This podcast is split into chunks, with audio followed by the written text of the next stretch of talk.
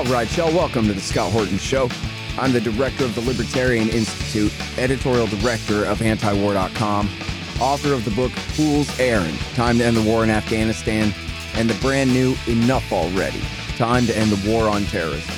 And I've recorded more than 5,500 interviews since 2003, almost all on foreign policy, and all available for you at scotthorton.org. You can sign up for the podcast feed there and the full interview archive is also available at youtube.com slash Scott Horton Show.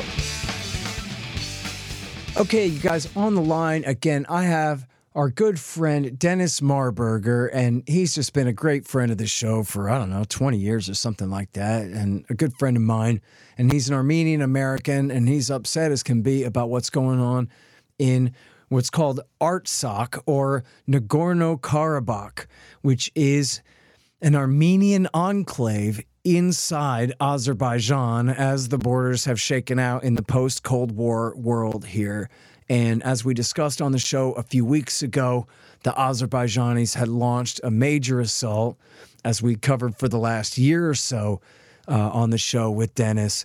They had uh, instituted a much tighter siege and, um, and you know, virtually closing the so-called humanitarian corridor through there and all that. And now matters are much worse. Um, welcome back to the show, Dennis. How are you, sir? Thanks, Scott. Uh, doing doing doing well, but as you say, uh, the news from Artsakh is disastrous. Um, it it was or is an independent republic, um, and and what was left of it, this the um, what was then the surviving unoccupied remnant was was totally surrounded by annexationist Azerbaijani aggressors. And after starving the people there for about 10 months and doing different things to debilitate their situation, um, in addition to that starvation blockade, Azerbaijan launched on September 19th indiscriminate shelling of Artsakh, military and civilian areas. They sent infantry and I think armor too, but in, infantry following the uh, shelling uh, across I- into the territory. The small Artsakh Defense Army, which is was outnumbered and outgunned by huge amounts, uh, fought very bravely for about a day, day and a half, and, th- and then finally it became clear it was just um, it was it was futile. And, and since the Azerbaijanis as is their practice, which they deny but has been documented. They they were attacking civilian areas as as well as the um, where the military troops were, and um, so they so they surrendered. There were some areas that were cut off and, and um, surrounded, and people weren't sure what was going on there. It's worth noting that one of the first things that they did in this assault was to knock out uh, many of the uh, communications and monitoring facilities and uh, so the concern is that uh, atrocities may have been committed in areas where it wasn't uh, where people couldn't monitor them or, or, or, verify.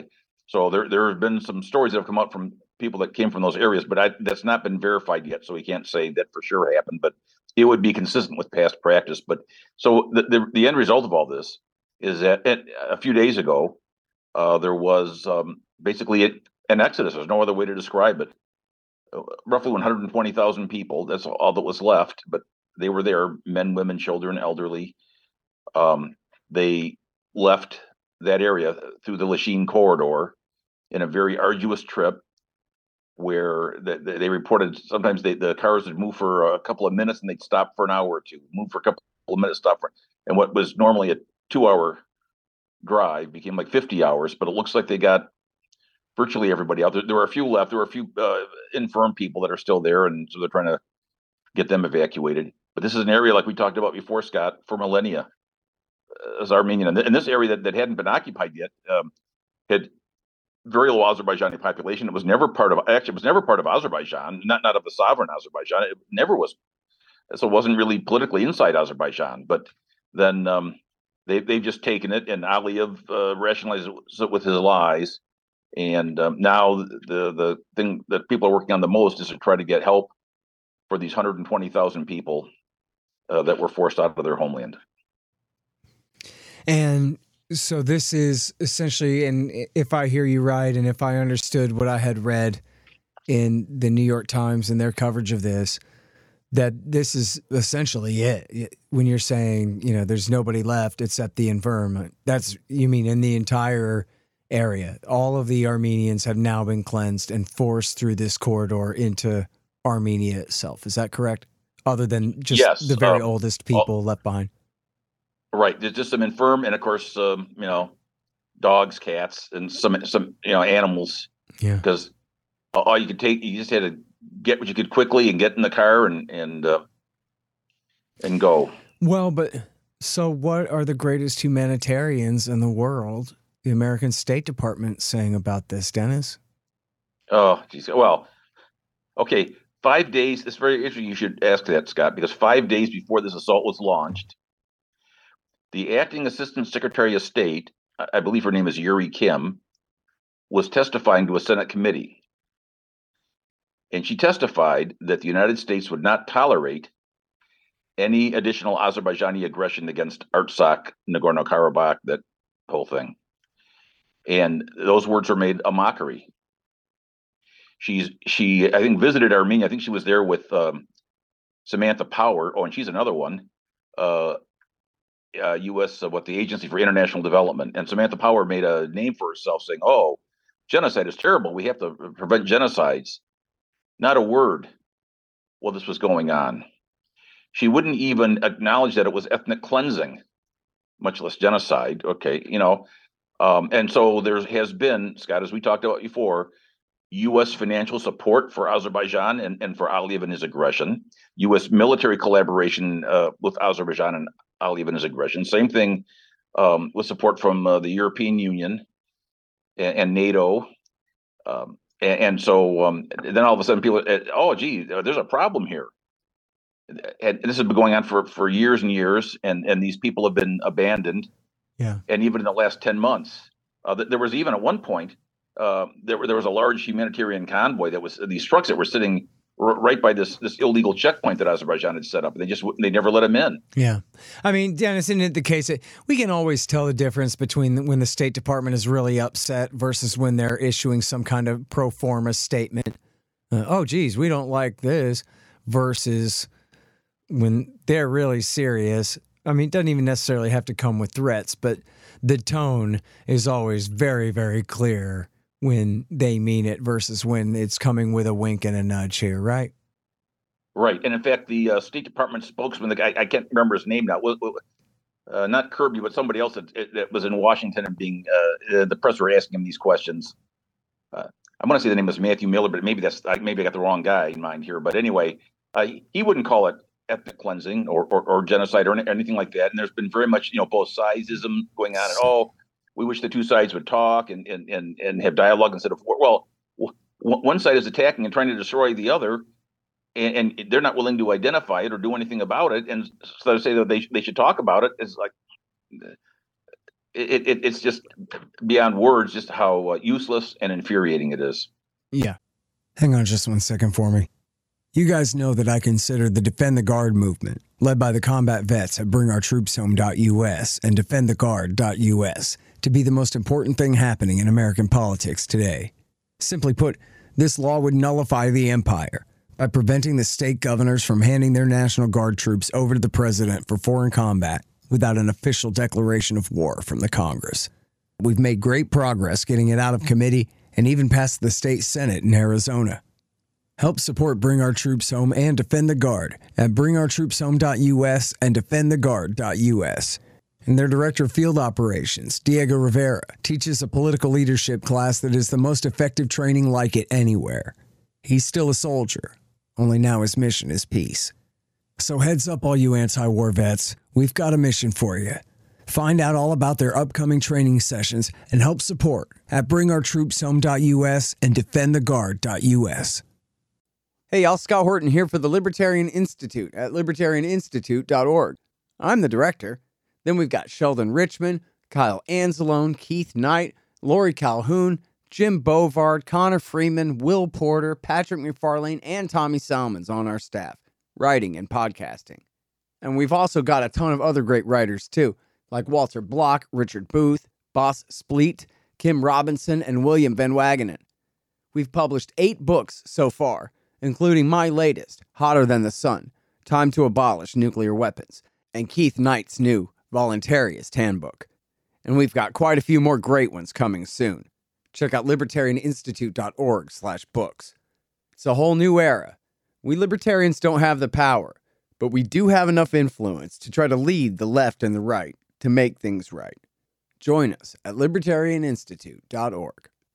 And in other words, if they really meant what they said, it would be we are calling on the Azerbaijanis to XYZ, blah, blah, blah. Not, oh, you boys better work it out when it's being worked out with facts on the ground right now. And we know what's going on.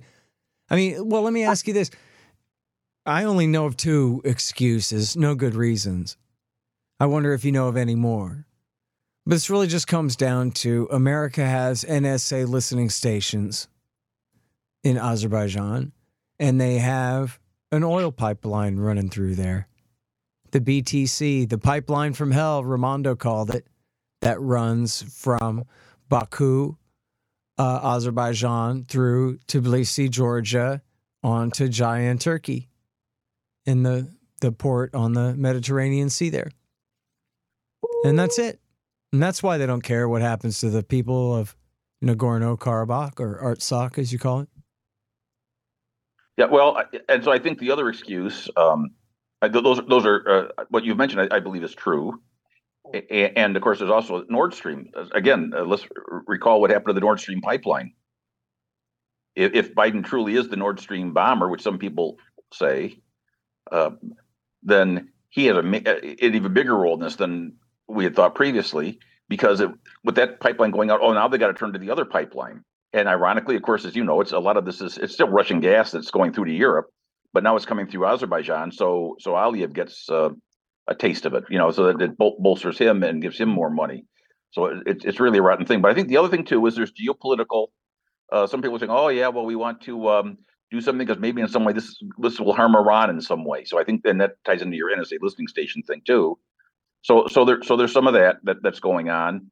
And some people say, "Oh, this this somehow harms Russia," but then wait, wait. So on Iran, now they're really following this. They'll say, "Well, gee, Russia seems to have, uh, you know, there were Russian peacekeepers, so-called, in the, and they did hardly anything. I mean, they they didn't. They just saw what was going on, and some people allege right. that not only was Turkey really backing up Azerbaijan, as, as we know they would be, not only did Azerbaijan have all these sophisticated Israeli weapons, not just the drones, but other things too. Huge arms trade between Israel and Azerbaijan. Um, mm-hmm. And not only was it the U.S. and NATO and the EU that were were were, were complicit in this, uh, but Russia, uh, the the same thing. You know, now Pashinyan is, is, people say he's sort of turned his back on Putin, and for a while he's been saying, "Oh, we we, we want to change our geopolitical stance." Um, and people say, "Well, it looks like maybe the Russians said okay," and both in words and deeds said, "Okay, well, here you go." Bad choice. And uh, so allegedly this was going to hurt Russia, but we know that Aliyev and Putin have been very close on some things. Um, and I think we said before, Aliyev and uh, also Erdogan in Turkey, they're playing both sides of that NATO uh, Russia war in Ukraine. But so, but I do think that there are people that will claim. In fact, I I know of one in particular that he's here in Michigan, a former state Republican Party chairman, who says just awful things about this, and he and he tries to oh, uh, uh, Nagorno Karabakh or Artsakh, they like uh, the Donbass republics. Well, the Donbass republics declared independence, and as Americans, we say, hey, we're separatists, we understand that, and they only got into Ukraine in the first place because you know Lenin did a, a, an edict, just like uh, Khrushchev did with Crimea, and like Stalin did with Artsakh and Nakhichevan.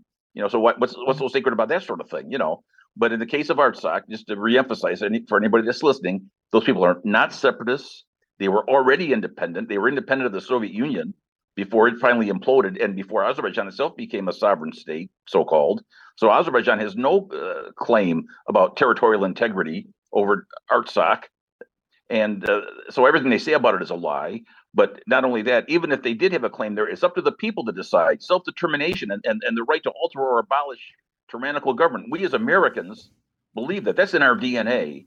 But but the Azerbaijani dictator, the tin pot despot, of course, he he doesn't believe in any of that.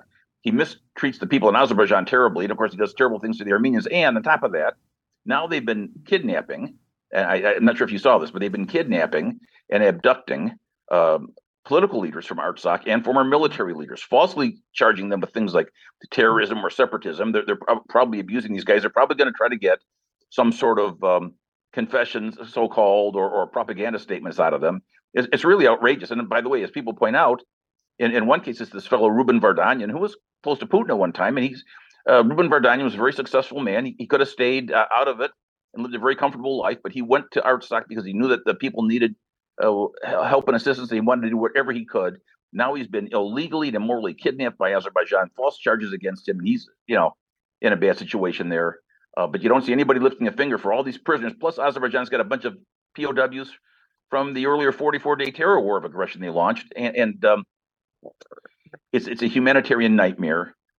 And it's also a geopolitical one because what the United States has done by by winking at this and by by not enforcing Section 907, by giving him money and the military collaboration, they're they're, they're growing a monster. You know, uh, John Quincy Adams says we don't go abroad in search of monsters to destroy. The United States government has gone abroad in search of monsters to grow, and Azerbaijan has been one of them. And, and they can deny it all they want, but it's the truth. Yeah.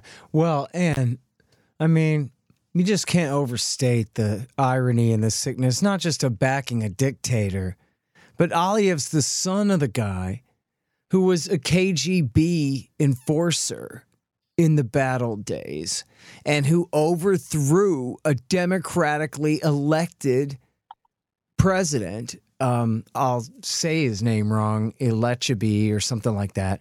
Oh, El Yeah, yeah, that guy. Uh, right, right. They overthrew him. It was British Petroleum and the MI6 overthrew him in 1993 and installed this KGB thug to replace him. And we're sitting here in 2023 talking about his son, the dictator, ethnically cleansing this enclave. And this is a guy who his just like his father's been backed by the United States ever since then. It's the greatest of outrages. It's just unbelievable. Well, and, and, look, right, Scott. and it, ain't for the money. It it's not for the money. What's the point of the BTC pipeline? The point of the BTC pipeline is that it doesn't go through Russia. That's the entire point of all of this. Why does Azerbaijan matter to America? Because it matters to Russia, and so we want to keep it away from Russia. Simple as that. Yep. That and, and I think the anti-Iran thing is another part of it. And um, right and, and then the um, you know the, the general. I wanted to ask you about that. You mentioned you mentioned um, it's being said that the Iran that the Iranians are benefiting from Azerbaijan's uh, victory over the Armenians here. Uh, can you elaborate about that? Is because well, they're fellow Shiites. Well, actually, yeah, that, that it's an interesting point. Uh, before the 44 day terror war in 2020, uh, a lot of folks thought the Iranians um, were more likely to, lean towards the Armenians. And there could have been a couple of uh, several reasons for that. Now, the Iranians themselves have said. So here's the other thing: we're talking about Artsakh. I mean, Aliyev isn't stopping here. He's planning on ta- he's planning on invading Armenia. That's what he wants to do. He, he oh he. So th- th- this this is problem is growing, and the Iranians have, have previously told them, "Don't do that. If you do, we'll attack you." And they've got a lot of military weaponry they've developed at home over that. Uh, and, and, so now the, the Iranian government has has um, so they talk about the territorial integrity of Armenia, which which Aliyev doesn't care about. He he uses territorial integrity as a propaganda point. He doesn't care about that. Um, so the Iranians have said that, which would be sort of a pro-Armenian thing. Then they sometimes they said, "Oh yeah, well Azerbaijan, uh, you know, liberated their own territories," which uh, is not true. But uh, on the other hand, maybe they say, "Well, this guy was the winner," you know, and they're so they're trying to play the diplomatic game or whatever. So I, but I, I don't think they, they look at it like they benefited from this, uh, actually, Scott. And they do not want, for everything I can tell, they do not want Turkey and Azerbaijan to take the southern part of Armenia called Syunik and, and linking up. They they want to maintain uh, that route uh, through Armenia, and they don't want uh, Armenia to be destroyed. They don't want uh, Azerbaijan and Turkey taking all that over. But the American government, or the United States government, not the American people, of course, but the United States government uh, m- might look at that differently. And you know, a lot of times, um, as you know, you know, talking to Gareth Porter and, and other experts on this, um, there's been so much uh, false uh, narrative about Iran and, and, the Iranian nuclear program and all the different geopolitical aspects that that has, including you know vis-a-vis Israel and you know the United States government and that sort of thing. Uh, that maybe there are people in the U.S. government that that see this, and I think they do, as, as a way to hurt Iran. And the people that uh, will suffer be damned from, from the standpoint of, of the uh, savages in business suits in Washington, D.C. Yeah, of course. Uh, that's how they always see that. All right, listen, man, I'm so sorry to cut you loose right now, but I'm so behind schedule here. I absolutely have to run. But um, first of all, I'm very sorry, um, but very appreciative for your time and uh, for the update here, Dennis. Well, thanks, Scott. You're welcome. I understand you got to run just real quickly, folks. If you would like to donate to help the humanitarian situation, uh, one group that's very good is the Armenian Missionary Association of America. You can study them, and, and if you're so moved, uh, feel free to donate to help uh, the people that are uh, in great need over there. Good deal. All right. Thank you very much, man. Really appreciate it, Dennis. You're welcome. Thank you, Scott. Bye bye. The Scott Horton Show, Anti War Radio, can be heard on KPFK 90.7 FM in LA, APSradio.com, antiwar.com, scotthorton.org, and libertarianinstitute.org.